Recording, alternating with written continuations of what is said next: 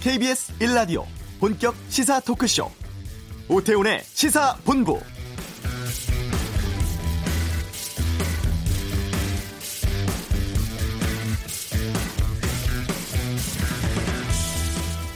오늘 72주년 맞는 재헌절입니다. 전에는 공휴일이었죠. 헌법 정신으로 내일을 여는 국민의 국회를 만들자. 올해 재헌절 경축식 주제라고 하는데 이 자리에서 박병석 국회의장이 개헌 논의를 본격화하자고 제안을 했습니다. 코로나 위기를 한 곱이 넘기는 대로라는 전제를 달긴 했습니다만 향후 정치 일정 고려하면 내년까지가 개헌의 적기다라고 강조하기도 했죠. 새로운 시대 가치를 담아내는 새로운 국가 규범이 필요하다는 인식이 높아지고 있다면서 지난 20대 국회에서 1년 반 동안 진지한 논의를 했지만 여야가 정당의 이해관계라는 마지막 고비를 넘어서지 못했다면서 지난 국회에서 충분히 논의를 한 만큼 선택과 결단만 남았다 이렇게 강조하기도 했는데요. 수면 아래에 있었던 개헌 문제를 국회의장이 다시 꺼낸 것이어서 주목됩니다. 자, 오태훈의 시사본부 개교일에 처음으로 종합감사를 받은 일부 사립대학들 뚜껑 열어보니까 충격적입니다. 잠시 후 이슈에서 전문가 연결해 알아보겠습니다. 주요 스포츠 소식 관전 포인트 시간에 살펴보고요. 뉴스 분석과 비판 시간이죠. 와치독 고 박원순 시장 관련 언론 보도 문제 뉴스 재휴 평가위원회 출범 소식 짚겠습니다. 아동학대 예방 특집 목소리 없는 범죄 아동학대 세 번째 시간 준비했습니다. 제도적인 문제점들 짚어보겠습니다. 오태훈의 시사본부 지금 시작합니다. 네. 개교 일에 한 번도 이 교육부의 종합감사를 받지 않은 대학들 이 가운데 학생 수가 6천 명 이상인 16개 사립대학에 대해서 교육부가 감사를 했습니다. 지난 화요일 연대와 홍대 결과가 발표가 됐는데 내용이 좀 충격적입니다. 알아보겠습니다. 수십 년 동안 사학비리에 맞서오신 분이죠. 상지대 정대화 총장을 연결하겠습니다. 안녕하십니까? 네, 안녕하세요. 예. 1년 동안 교육부에서 16개 대학에 대한 감사를 진행했었다고 들었습니다. 먼저 예, 현재 하고 있습니다. 예, 연세대와 홍익대에 대한 교육부 감사 결과가 나왔는데 이 결과 어떻게 보셨습니까? 좀 심각하죠. 예. 이게 대학이라는 게 그래도 이게 국민들이 보시기에 네. 공익적인 기관이고 좀 깨끗하게 잘 운영된다 이렇게 판단하실 거고 예. 또 이제 예, 이른바 상위권 대학이잖아요. 네, 네. 그 명성이 있는 거죠. 예. 그랬는데 거기서 뭐 수십 가지의 이제 문제점이 드러났다고 하니까 음. 충격이 꽤 크실 것 같습니다. 네. 우리가 사립대학 또 종합대학 아니겠습니까? 대부분이. 네. 그러면 이게 학교에 문제가 있을 수 있을 것이고 또 학교 법인의 문제가 있을 수도 있을 것 같은데 다 이게 종합감사에 포함이 되는 거죠. 그렇습니다. 그 보통 사립대학 감사할 때 예. 법인과 대학이 사실은 뭐 한 몸이잖아요. 예. 그래서 그 모든 대학의 이제 교육부나 감사원이 감사를 나갈 때 법인 감사와 대학에 대한 감사를 함께 진행하고요. 네. 뭐 연세대랑 홍익대학 같은 경우도 이제 그렇게 했고 또 문제점이 공이 양쪽 다 아, 있었던 걸로 있는 것으로 그렇게 지적이 되었습니다. 네. 구체적으로 좀 보겠습니다. 입시 분야에 대한 지적이 상당히 많았는데 제일 많습니다. 예. 자녀에게 네. 수강 권유하고 A 플러스를 부여한 교수도 있었고 네. 전 부총장의 자녀가 대학원에 부정 입학한 경우도 있습니다. 이 학사비리는 네. 좀 상당히 심각한 문제 아니겠어요? 그렇습니다. 이, 이 특히나 이제 뭐 예서 어 법인에서 자산 운용과 관련된 비리도 있고 네. 또 사실은 뭐 교원의 신규 임용이나 직원의 채용이나 등등에서도 다 비리가 있는 걸로 드러나지 않았습니까? 네. 그런데 이제 그것은 또 어떻게 보면은 조직 운영상의 기구 운영상의 문제라고 할 수 있는데 네, 네. 그런데 이 입시 비리 같은 경우나 학사 비리는 이게 말하자면은 어 기구 내부의 문제가 아니고 예. 바깥에 있는 국민들, 그러니까 학부모나 고등학생들까지도 관련된 문제이기 때문에 그렇죠. 이런 일이 생기는 것은 굉장히 이, 굉장히 위험한 일이고요. 예. 특히나 이제 대학에서 어 이게 뭐 아무나가 아니고 대학에서 상당히 높은 지위에 있는 사람이 음. 이 일에 관여되고 여기에 학과 교수들이 함께 연루가 된 말하자면 일종의 공모를 한 셈이잖아요. 네네. 예, 이, 이것은 사실은 연세대학교로서는 매우 뼈아픈 지적이다 이렇게 생각이 됩니다. 네. 우리가 공정사회 얘기하고 이것이 깨지면 상당히 분노도 많이 하고 그랬지 않습니까? 그렇습니다. 어. 근데 이게 그 종합감사 결과로 나오기 전에 확인할 수는 없는 건가요? 아, 이제 그게 사실 문제인데요. 예. 그 이제 대학에서 일반적으로 하는 게 뭐가 있냐면은 학교 법인이 매년 대학을 감사합니다. 예. 또 학교 법인의 업무 중에서 아주 중요한 업무가 이제 대학의 운영에 대한 어떤 감사 기능이 관리 감독 기능이거든요. 네네. 또 이제 연세대학교나 홍익대학처럼 이게 큰 대학의 경우에는 감 1년 이제 에, 학교를 운영한 다음에 이제 이제 예결산을 할때 네네. 반드시 외부 회계법인의 감사를 받게 되어 있습니다. 예. 이제 그렇다고 본다면은 감사는 받았는데 그 감사가 절차적 요식행위이거나 네. 그 감사가 좀 엄밀하지 않았다 음. 이렇게 보여집니다. 그러니까 그 부분에서도 문제가 되는 게 지금 법인 운영이라든가 비용의 사적 사용 같은 것들이 계속 나오고 네. 있거든요. 그렇습니다. 뭐 기금이나 적립금 같은 거 부적절하게 관리한다거나 뭐 교육 연구나 복지 사업, 복지 시설 이런 네. 용도로 건축한 경우에 수익 사업으로 운영한 경우도 꽤 있었다면서요. 아마 뭐 제가 뭐 남이 대학 일을 하나하나 다 말씀드리긴 좀 그렇고요. 예. 이제 이제 연세대학이 굉장히 크지 않습니까? 네. 근데 이 대학을 운영하다 보면은 이게 알게 모르게 말하자면 실수할 수 있는 부분이 있을 수 있다고 저는 봐요. 네. 그런데 이제 어떤 게 있냐면은 매년 엄격한 회계 감사를 하고 어. 또 대학 내에서 이게 대학 내에서 업무 지침이라는 게 다 있지 않습니까? 예, 예. 특히 이제 그 사립학교는 사학기관 재무회계 규칙과 그 특례 규칙이라는 아주 엄격한 제도가 있어요. 네. 그러면 회계 담당 직원들이나 이제 또는 교수님들에게 그 앞으로 그러니까 우리 학교에서 예산을 집행하고 법인 카드를 쓰고 연구비를 쓸 때는 이렇게 이렇게 해야 됩니다라고 한 번만 제대로 얘기를 해도 네. 이렇게 엄청난 잘못이 음. 나오지는 않거든요. 예, 예. 그것은 이제 대학 내에서 긴장감이 없어진 겁니다. 긴장감이 아까 없어졌다. 말씀하셨지만은 그 이제 이제 그 우리나라에서 이제 학교를 설립하고 한 번도 외부 감사를 받아보지 않은 대학이 많다. 지금 네. 이렇게 이제 나오는 거잖아요. 예, 예. 예. 그래서 현재 이 감사도 지금 그 일환으로 지금 진행이 되는 거고요. 음. 그러니까 뭐 그 매년 받게 돼 있는 법적인 외부 회계 감사는 약간 요식 행위로 가고 있고 예. 또 대학 운영에 대한 법인의 관리 감독은 좀 이렇게 가볍게 하고 있고 음. 그다음에 교육부는 한 번도 감사를 하지 않고 그러다 보니까 그러면 이제 내부의 관행에 의해서 좀 방만하게 움직이는 거죠. 네. 또 사실은 내부에는 지금 사립학교법상 뭐 인사위원회나 대학평위원회나 등록금 심의위원회 같은 이런 구성원이 참여하는 기구도 있는데 음. 이것도 뭐 그렇게 아주 어, 긴장감 있게 에, 운영되지 않을 가능성이 있거든요. 예. 이- 그래서 이게 전체적으로 보자면은 좀 긴장감도 떨어지고 음. 또 일부 이제 영역에서는 사실은 도덕적 문제, 도덕적 해이감도 있고 이런 것들이 작용한 결과가 아닌가 이렇게 생각이 됩니다. 청취자께서 계속 문자 주고 계시는데 1826님 교육부에서 한 번도 감사를 안 했다니 기가 막힙니다.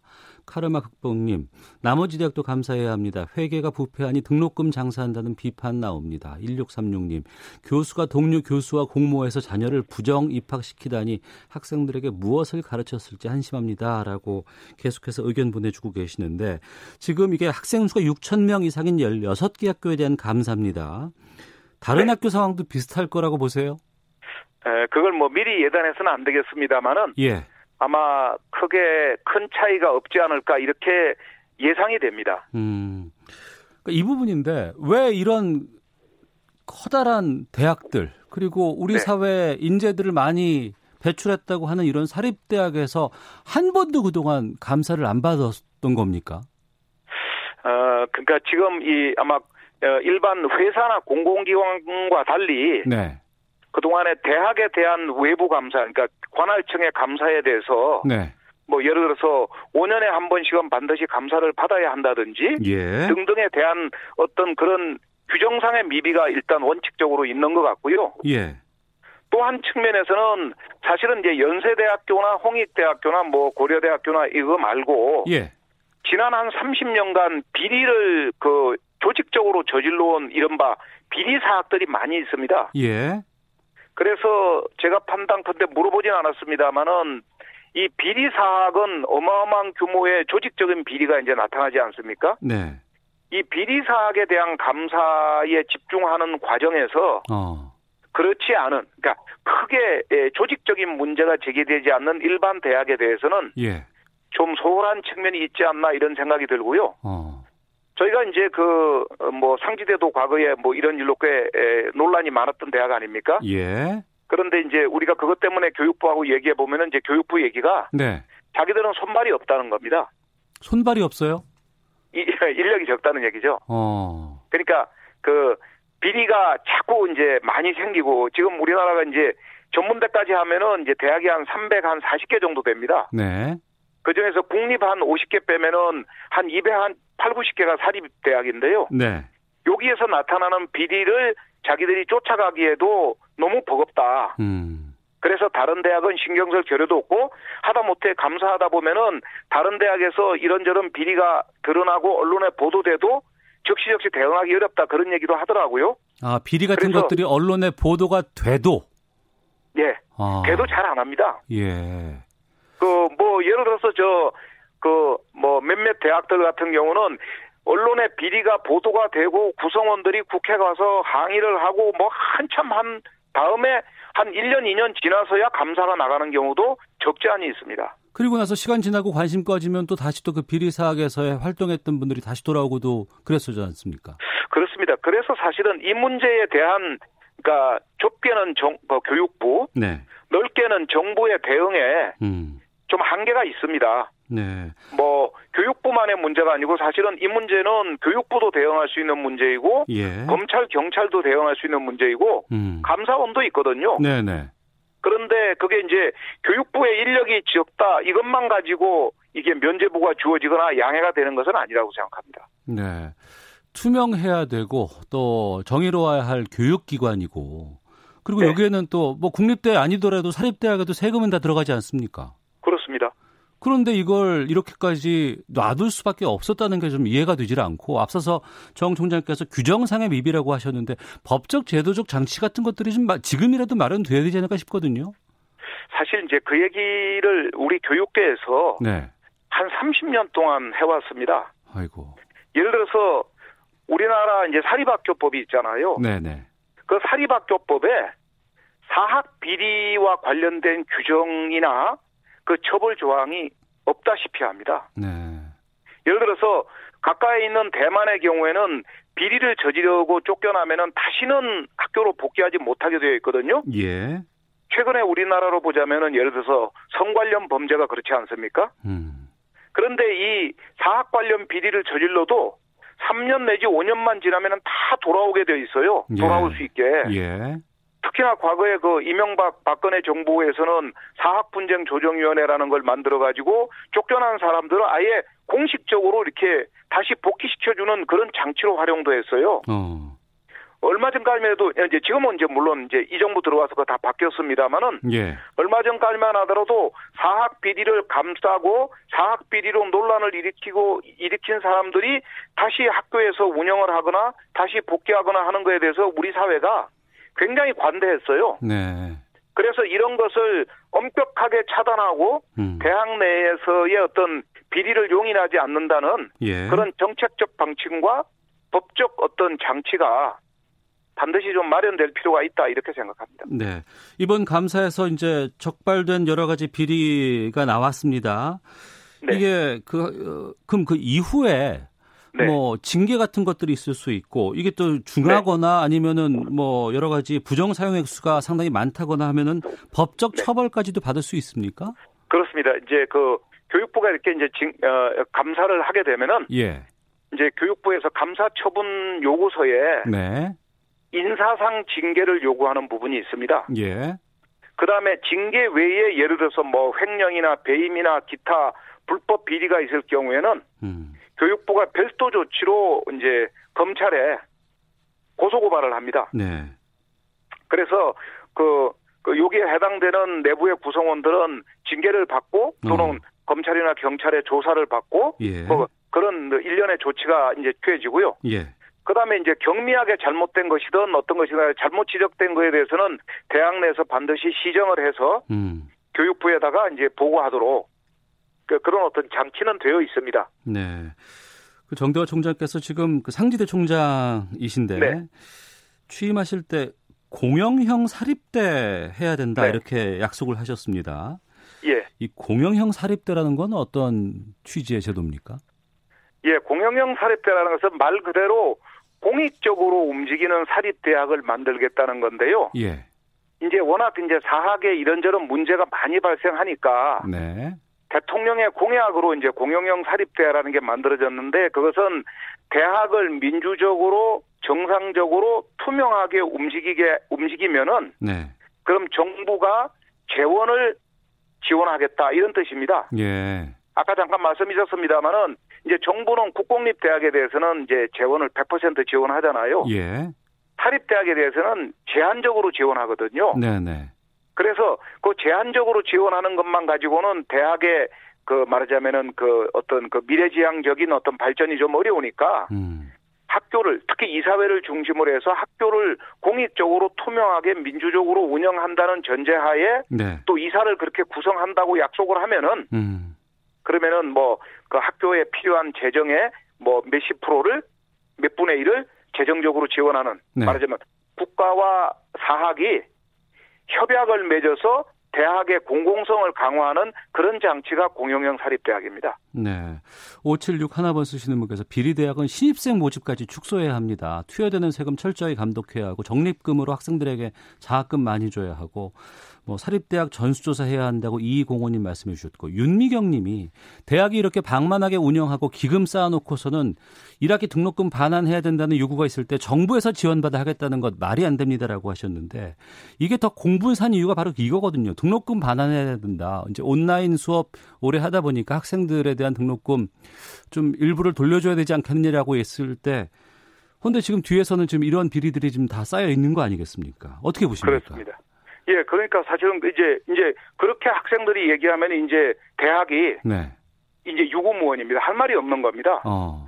그러니까 학교를 열심히 운영하려고 하는데 아, 재정이 어려우니까 뭐 등록금을 못 돌려주겠다 이제 그렇게 얘기를 하는데 네.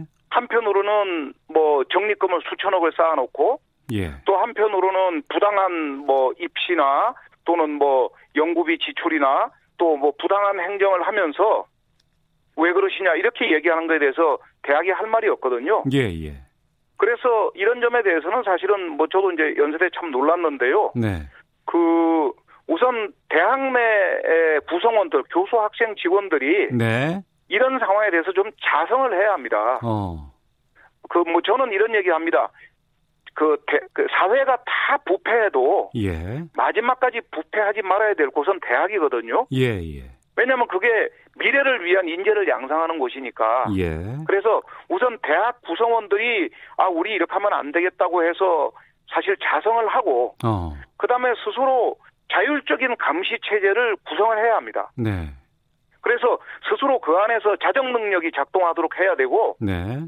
그래도 좀 어려운 부분은 아까 처음에 말이 있었습니다만은 교육부를 통하든 감사원을 통하든 정기적으로 이제 에, 법인과 대학의 음. 운영과 회계를 어, 감사할 수 있는 이런 말하자면은 믿고 운영할 수 있는 그런 시스템이 장착이 되고 그런 장 저런 시스템이 사립학교법에 반영이 되어야 네. 저는 정상적인 사학 운영이 보장되지 않냐 이렇게 생각합니다. 예. 이번에 발표된 무슨 그, 뭐, 그린 뉴딜, 뭐, 디지털 뉴딜, 이게 네. 한국판 뉴딜 발표하면서 뭐, 스마트, 아, 무슨 뭐, 교육이라든가 이런 부분들, 뭐, 대학과도 연계하는 것들 많이 계획되고 있거든요. 발표가 되고 있는데. 게다가 네. 뭐, 대학의 비대면 교육, 뭐, 긴급 지원 사업 통해서 뭐, 여러 가지 지원 같은 거 교육부가 지금 계획하고 있다는 발표도 나오고 있습니다. 네. 근데 이런 대학에다가 그런 것들이 제대로 갈 수 있을지에 대한 걱정도 좀 들거든요. 아마 그렇게 생각하실 것 같습니다. 이게 뭐 예를 들어서 뭐 우리가 사회적으로 하는 말로 밑빠진 독에 물 붓기라는 말이 있지 않습니까? 예, 예. 적립금을 대학이 추천하시겠다면서요. 예. 예, 그 대학이 저렇게 어, 스스로 자기 문제를 제대로 정상적으로 처리하지 못하는데 예. 왜 국고가 들어가야 되느냐라는 당연한 반문이 나올 수 있기 때문에 음. 아까 말씀드린 것처럼 저는 이번 기회로 네. 교육부도 교육부로서 기능을 잘 해야 되지만은 저는 대학의 어떤 그 어떤 뭐 선도적인 네. 자발적인 어떤 전 반성과 대책이 어. 더 필요하지 않냐 하는 생각도 듭니다. 예. 감사 결과가 나와서 이제 보도가 되고 하다 보면 이렇게 저희들이 이제 뭐 이슈로 다루곤 있습니다만 아무래도 가장 큰 피해는 학교에서 수업을 받고 학교에 다니고 있는 학생들이 아닐까 싶은데 학내 활동이라든가 운영에 요즘은 학생들의 참여가 많이 늘고 있다고 하는데 이 부분에 대해서도 좀 끝으로 좀 말씀해 주시죠. 네, 그게 이제 뭐 저희 대학 같은 경우도 학생들의 참여가 무척 활발하거든요. 예. 그런데 이제 법적으로 보장돼 있는 학생들의 참여 통로가 있어요. 예. 근데 상당수 많은 사립 대학에서 이것을 형식화합니다. 형식화한다. 예, 그거 그렇게 하면 안 되거든요. 어. 그다음에 이제 우리가 뭐 법이라는 것은 최소한의 양식 아닙니까? 예. 그러니까 법에서 사립학교법이나 고등교육법에서 강요한다고 해가지고 하고 또 뭐 그 그렇지 않은 것은 또 무시하고 그러지 않는 방향으로 예를 들어서 우리가 대학이 왜 존재합니까? 대학이 학생들 위해서 존재하는 거 아니겠어요? 맞습니다. 근데 그 학생들 위해서 존재하는 대학이 학생들을 대상화하고 학생들을 소외시키면은 사실은 진정한 교육이 어렵고요. 음. 그래서 대학의 운영이라든지 학과의 운영이라든지 학과의 행사라든지 예. 또는 뭐 교수의 임용이라든지 또는 뭐 여러 가지 문제 있을 때 학과나 총장이 또는 그 학장님들이 학생들에게 어 우리 이렇게 하려 그러는데 이거 어떡하냐 우리 음. 같이 의논 좀 하자 예. 그러면 참 좋잖아요 예, 예. 근데 그것을 뭐 학생들이 뭐라 그러면 어 그러니까 니들 하냐 신경 쓰지 마 음. 저리가 이렇게 하면 안 되거든요 알겠습니다. 요새 가정에서도 그렇게 안 하잖아요 예, 예. 그래서 자유롭게 포괄적으로 학생들의 참여를 에, 말하자면은 이게 개방하고 네. 그걸 확장해 주면은 그럼 사실상 이런 문제가 발생할 여지가 전혀 없습니다. 알겠습니다. 지금 연대와 홍대만 발표가 됐는데 그 이후에 학교에서도 좀 여러 가지 뉴스들 이제 곧 나올 것 같습니다. 그때 네. 또 짚어보는 시간 갖도록 하겠습니다. 오늘 말씀 여기까지 듣겠습니다. 고맙습니다. 예, 감사합니다. 예, 지금까지 상지대학교 정대화 총장 연결해서 말씀드렸습니다. 이 시각 교통 상황 살펴보고 헤드라인 뉴스 듣고 오겠습니다. 교통정보센터 임초희 리포터입니다. 네, 이 시각 교통정보입니다. 오늘만 지나면 주말인데요. 내일 고속도로는 평소와 비슷한 주말 수준으로 혼잡하겠고요. 지방 방향은 수도권과 강원권 위주로 정체가 예상됩니다. 현재 고속도로 상황, 사고 여파 받는 곳들 먼저 살펴드릴 텐데요. 서울 양양고속도로 양양 쪽으로 강일부터 남양주 요금소 사이 9km 구간으로 정체가 늘었습니다. 이후에 화도에서 서종 부근 막히고 있고요. 인제 상남 5터널에서 난 사고 처리, 사고 처리는 조금 전 완료되면서 아직 뒤로 3km 구간 정체 남아 있습니다. 남해 고속도로 부산 방향 하만 2터널 쪽으로 정체가 심한데요. 이 부근에서 사고가 났고요. 부산 외곽 고속도로 창원 쪽으로는 노포 분기점 3, 4차로에 사고가 있는데요. 막히지는 않지만 추가 사고 나지 않게 잘 살펴서 지나셔야겠습니다. 작업 여파 받는 곳은 부산 울산 고속도로 울산 쪽으로 해운대 터널 부근이고요. 논산 천안 고속도로 논산 방향 2인 휴게소 쪽으로 4km 구간 작업 때문에 정체가 심합니다. KBS 교통정보센터였습니다. 박병석 국회의장이 오늘 72주년 재헌절 경축사를 통해 헌법 개정을 공식 제안했습니다. 내년까지가 개헌의 적기라고 말하고 남북 국회회담 개최도 공식 제안했습니다. 국내 코로나19 신규 확진자가 어제 60명 확인됐습니다. 해외 유입이 39명으로 이라크 내 건설 근로자들의 귀국과 러시아 선원들의 입단 확진으로 검역 과정에서 확진 사례가 늘고 있습니다. 고 박원순 전 서울시장의 통화 내역 등을 확인하기 위해 경찰이 휴대전화 세대에 신청한 통신영장이 법원에서 기각됐습니다. 강제 수사 필요성에 대한 소명이 부족하다는 이유입니다. 국회 정보위원회는 박지원 국가정보원장 후보자의 인사청문회를 27일 개최하기로 잠정 합의했습니다. 여야는 오는 20일 정보위원회 전체 회의를 열어 인사청문회 실시 계획서를 채택할 계획입니다. 지금까지 헤드라인 뉴스 정원나였습니다.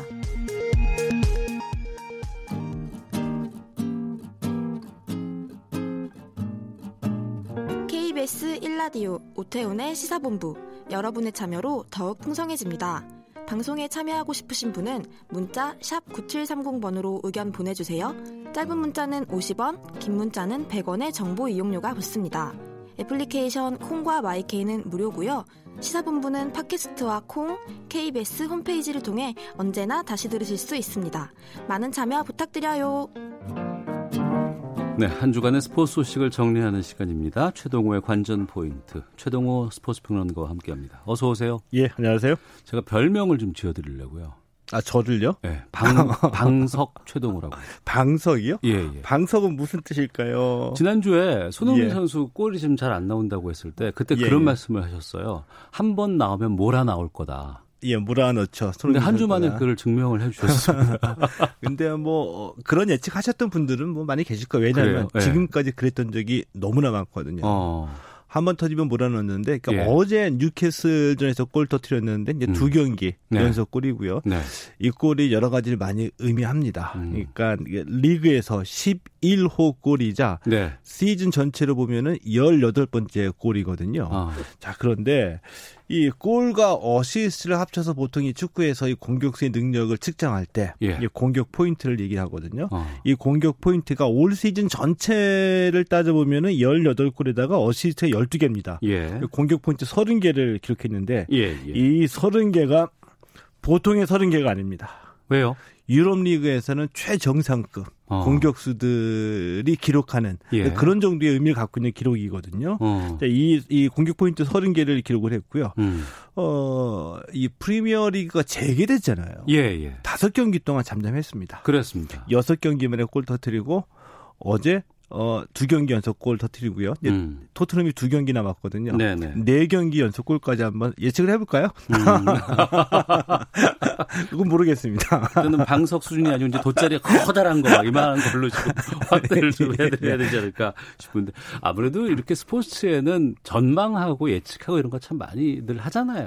뭐 스포츠 이제 스포츠 저널리즘을 두고 이제 많은 분들이 이제 때때로 이제 반성도 하고 성찰도 하고 네. 이제 응원도 해주시고 하는데 지금 말씀해주신 거 스포츠는 아무래도 승패가 갈리다 보니까 또 지난해 기- 기록이 있고 데이터가 있으니까 전망을 하게 되고요. 예.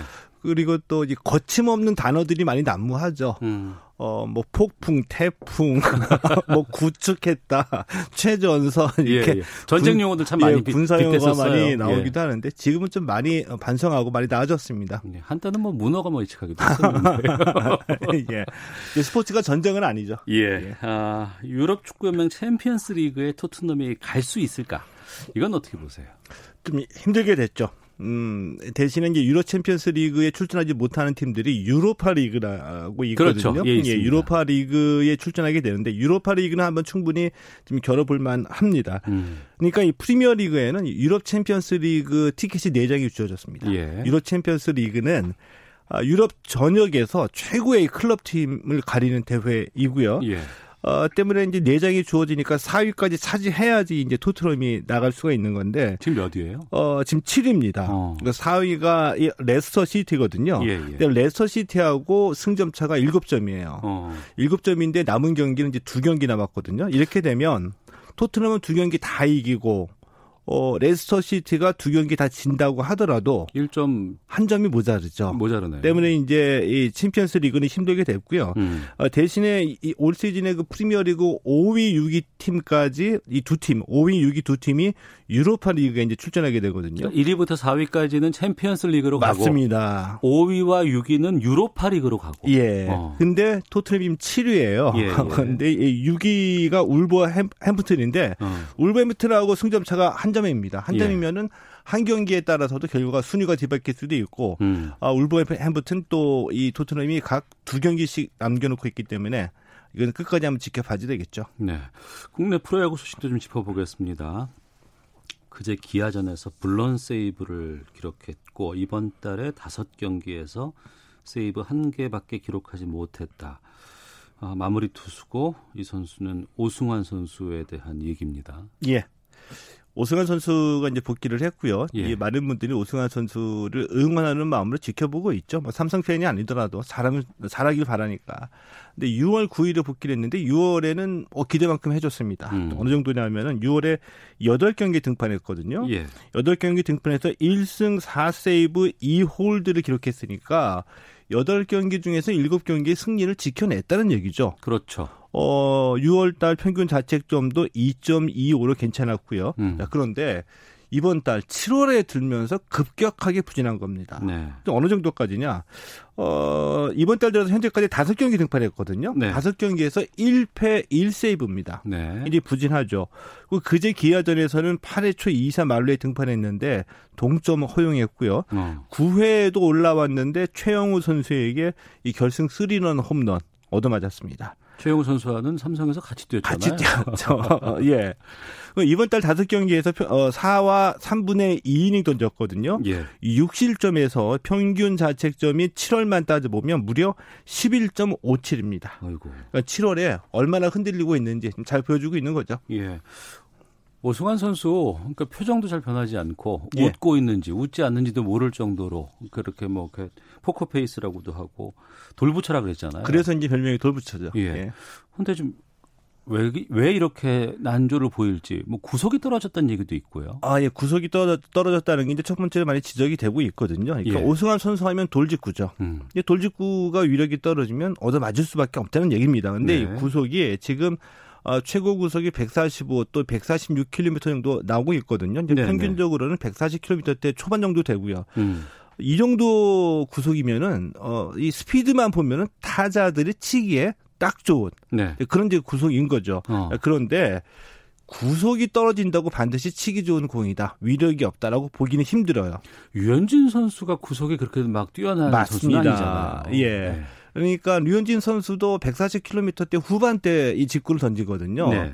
근데 스피드도 중요하지만 사실 더 중요한 거는 또 류현진 선수가 살아남을 수 있었던 이유는 제구력. 컨트롤 제구력입니다. 맞습니다. 그리고 보통 이제 야구 중계 볼 때 공 하나 사이, 공 반 개 사이, 예, 또 예. 뭐 스트라이크 존을 걸치고 들어온다 이런 얘기를 하잖아요. 근데 어떤 분들은 좀 뻥 아니냐, 과장 아니냐, 어떻게 그 줄을 걸치고 들어오냐 이런 얘기 하는데 실제로 정상급 투수들은 공 반 개 사이, 스트라이크 존을 걸치고 들어오는 공 이 정도를 던집니다. 예. 그 던지고 싶은 지점에다가 던지고 싶은 코스로 공을 던져야지 살아남을 수 있거든요. 이게 바로 류현진 선수입니다. 예. 오승환 선수 과거에는 그 정도 하지 않았을까요? 아. 그랬죠. 예. 근데 오승환 선수 구석이 떨어지는 거를 이제 제구력으로 메꿔지 되는데 최근 들어서는 제구력이 좀 불안해진 거죠. 어. 이렇게 되면 어떤 현상이 벌어지냐 하면은 네. 타자 입장에서 한번 생각을 해봅니다. 음. 야 오승환 투수의 이 그 결정구는 또는 많이 던지는 공은 직구다. 음. 근데 이 직구가 있나보다 아, 밋밋하게 코스도 어정쩡하게 들어온다. 네. 속도도 떨어졌다. 그러면은 직구를 노리고 들어오죠. 타석에 임하는 자세도 좀 바뀔 것 달라지죠. 같아요. 예. 때문에 직구를 노리고 들어오는데 이 직구가 어정쩡하게 들어오니까 얻어맞게 되는 겁니다. 어, 한때는 뭐 구속이 썩 좋지 않더라도 종속이 좋아서 참 치기 힘들었다 예, 그랬는데 예, 예. 나이가 좀 있죠. 나이, 나이 38살이죠. 어. 38살이고, 이 들어, 어, 국내에 들어왔고요. 지난해 그 수술했거든요. 예. 음. 근데 올해 이 준비 과정을 보면은 저는 체력적으로는 이제 문제가 드러나지는 않을 거다라고 네네. 예상했는데 이 한여름 이 무더위 때문에 그런 건지 이 컨트롤도 결국엔 체력이 뒷받침돼야지 되거든요. 음. 네. 어 이거 어떻게 좀 반전을 이뤄낼지. 음. 이 또 한 가지 오승환 선수와 관련돼서는 삼성이 하위권에 밀려났다가 지금 어 네. 한참 에- 치고 올라올 때였어요. LG 이 하고 네. 또 뭐 키움과 5위 싸움까지 벌이고 있거든요. 근데 오승환 선수에게 KT. 예, 아, 어. KT 예. 팀과 함께 이제 5위 싸움, 4위 싸움 벌이고 있는데 오승환 선수 이제 믿었잖아요 마무리로 음. 흔들리면 삼성도 타격이 큽니다. 알겠습니다. 배구 잠깐 짚어보겠습니다. 김연경 선수 흥국생명에 합류했다고요? 예, 합류해서 지금 훈련에 들어갔습니다. 다음 시즌에 대비해서 어. 이제 합류하면서 이제 5, 6개월 쉬었기 때문에 이제 빨리 몸을 만들고 싶었다 이렇게 얘기를 했거든요. 예. 이 얘기를 제가 좀 인문학적으로 우리- 인문학적으로 우리가 흔히 하는 얘기를 표현을 하면 몸이 근질근질해서 빨리 들어왔다 이렇게 이제 볼 수도 있는 거죠. 예, 예. 그러니까 올 초에 그 올림픽 예선전에서 부상 입었고요. 음. 코로나19 때문에 경기가 없었죠. 네. 5개월 쉰 겁니다. 음. 아, 이제 궁금해지죠. 흥국생명 국가대표팀 전력을 갖췄습니다. 이재영, 이다영 어느 정도 성적을 올릴지 예. 예, 근데 궁금해지는 거죠. 알겠습니다. 최동호 스포츠 평론가와 함께했습니다. 고맙습니다. 예, 고맙습니다. 잠시 후 이어지는 2부 와치도 지난주에 이어서 고 박원순 전 서울시장에 대한 언론 보도 문제 짚어보겠습니다. 시사본부 아동학대 예방 특집 3탄도 함께 하실 수 있습니다. 2부에서 뵙겠습니다.